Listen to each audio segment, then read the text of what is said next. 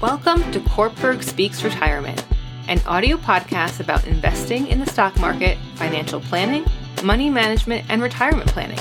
Each Wednesday, we help investors at all stages of life learn how to potentially grow and preserve their money from first job through retirement. Now, here's your host, Miguel Gonzalez. Good morning and welcome to the Kortberg Speaks Retirement audio podcast. On this week's audio podcast, I share the why, the what, and how to investing in stocks. Businesses sell shares of stocks to investors as a way to raise money to finance expansion, pay off debt, and provide operating capital. Each share of stock represents a proportional share of ownership in the company. As a stockholder, you share in a portion of any profits and growth of the company. Dividends from earnings are paid to shareholders, and growth is realized by the increase in the value of the stock. Stock ownership also generally gives you the right to vote on management issues. Company executives work for the shareholders, who are represented by an elected board of directors. The goal of management is to increase the value of the corporation's equity. If shareholders are dissatisfied with the corporation's performance, they can vote for a change in management.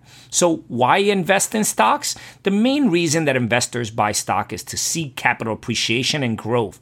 Although past performance is no guarantee of future results, stocks have historically provided a higher average annual return over long periods of time than other investments, including bonds and cash alternatives. Correspondingly, though, stocks are generally considered to have more volatility than bonds or cash alternatives. The question I get asked can you lose money? Yes, you can. There's no assurances that a stock will increase in value. Several factors can affect the value of the stocks. Number one, actions of investors. If a large number of investors believe that the nation is entering a recession, their actions can affect the direction of the stock market. Number two, business conditions. A new patent, an increase in profits, a pending merger, or litigation could affect investors' interest and stock prices.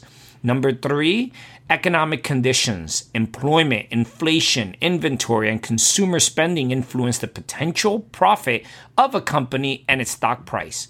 The number four factor that could affect the value of stock is government actions, decisions on interest rates, taxes, trade policy, antitrust litigation, and the budget impact stock prices. And number five, the global economy, changes in foreign exchange rates, tariffs, or diplomatic relations that can cause stocks to go up or down. All investing involves risk, and there can be no assurance that any investment investing strategy will be successful. However, understanding these factors can help you make sound investment decisions and keep losses to a minimum. So, what are the different classifications of stocks? Stocks are often classified in the following ways growth stocks have earnings that are increasing at a faster rate than the market average. These are usually in new or fast growing industries and have the potential to give shareholders returns greater than those offered by stocks of companies in older, more established industries. Growth stocks are the most volatile class of stock, however, and may be just as likely to go down in price. Value stocks. Value stocks are those of companies with good earnings and growth potential that are currently selling at a low price relative to their intrinsic value. Due to some problem that may be only temporary in nature, investors are ignoring these stocks. Since it can take quite some time for the true value to be reflected by their price, value stocks are usually purchased for the long term. Income stocks. Income stocks are generally not expected to appreciate greatly in share price, but typically pay steady dividends. Utilities are an example of companies that have been historically considered income oriented. Blue chip stocks. Blue chip stocks are the stocks of large, well known companies with good reputations and strong records of profit growth. They're also generally pay dividends. And penny stocks. Penny stocks are very risky speculative stocks issued by companies with short or erratic performance histories. These stocks are so named because they sell for under $5 per share. Their low price appeals to investors willing to assume a total loss in exchange for potential for explosive growth. It is usually best to diversify among the different classifications and not own stock in just one or two companies or industries, though diversification alone cannot guarantee a profit or insure against a loss.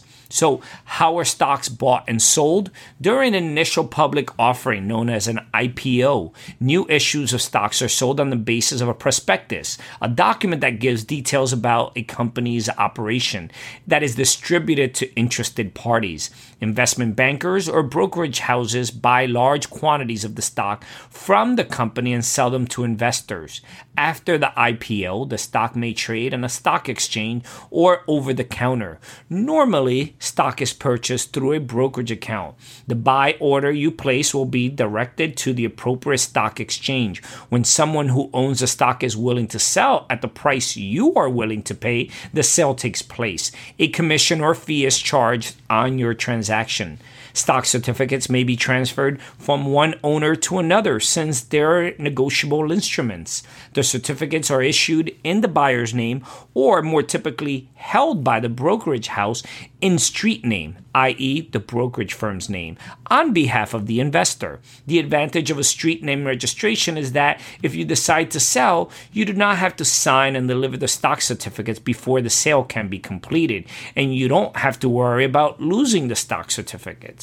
So, how do you set up a brokerage account? You will need to complete a new account agreement and make three important decisions. Number one, who will make the investment decisions? You will, unless you give discretionary power to your broker or agent. Discretionary power allows a broker or agent to make decisions based on his or her beliefs if what is best for you. Unless you limit the broker or agent's discretion, this may be done without consulting you about the type of security and number of shares involved or about the time and price at which to buy or sell. Do not give discretionary power to your broker or agent without seriously considering it if it's right for you. The second question you want to ask yourself, or a second decision you have to make, is how will you pay for the stock? A cash account requires you to pay for each stock purchase in full at the time you buy it. A margin account allows you to borrow money from the brokerage firm. Securities that you own are held as collateral and interest is charged on the loan. If the account value falls below the specific amount required to maintain the loan, even as a result of one day market decline, you must pay down the loan balance to an amount determined in relation to your new account balance. This is known as a margin call and can potentially require the payment of a sizable amount of money. The third important decision you need to make is what level of risk can you handle? You will be asked to specify your investment goals in terms of risk. Choices such as income growth or aggressive growth may be given. Make sure you understand the meaning of each term and be certain that the level of risk you choose truly reflects your ability to handle risk. Any investment your broker or agent recommends should be based on the category risk you selected. Also, you want to read the account agreement. Never sign a document without reading and fully understanding it. Early precautions can prevent later misunderstandings. Keep good records of documents you sign, documents outlining the details of an account or investment, periodic account statement, transaction confirmations, documents verifying an account error was corrected, correspondences with your broker or agent. Review these as soon as you receive them. Discuss any discrepancies you find with your broker or agent at once and follow up on any actions taken until you are satisfied. Never allow your broker or agent to mail statements and transaction confirmations to someone other than you. It's important that you check the accuracy of your own accounts. And be patient. Some stock investors have made money quickly, but there are the exception rather than the rule. Investing in stocks requires a long term outlook. Read books, attend seminars, and take advantage, take advantage of professional advice. Education, good judgment, common sense, and above all, patience increase your chances of achieving your goals. Make sure to also visit our website, www.courtbergretirement.com. Our site is filled with educational videos, ebooks, publications, and financial calculators designed to help you learn more about your finances. As you search our site, send us a note regarding any questions you may have about any particular investment concepts or products, and we will get back to you quickly with a thoughtful answer. This is Miguel Gonzalez, certified retirement counselor and managing partner with Courtberg Retirement Advisors, signing off for this week's educational podcast. The opinions expressed and material provided are for general information and should not be considered a solicitation for the purchase or sale of any security. Opinions expressed are subject to change without notice and are not intended as investment advice or a solicitation for the purchase or sale of any security. Please consult your financial professional before making any investment decision. Securities offered through LPL Financial, member FINRA SIPC. Investment advice offered through Private Advisor Group LLC, a registered investment advisor. Private Advisor Group LLC and Courtberg Retirement Advisors Inc. are separate entities from LPL Financial. Investing involves risk, including possible loss of principal.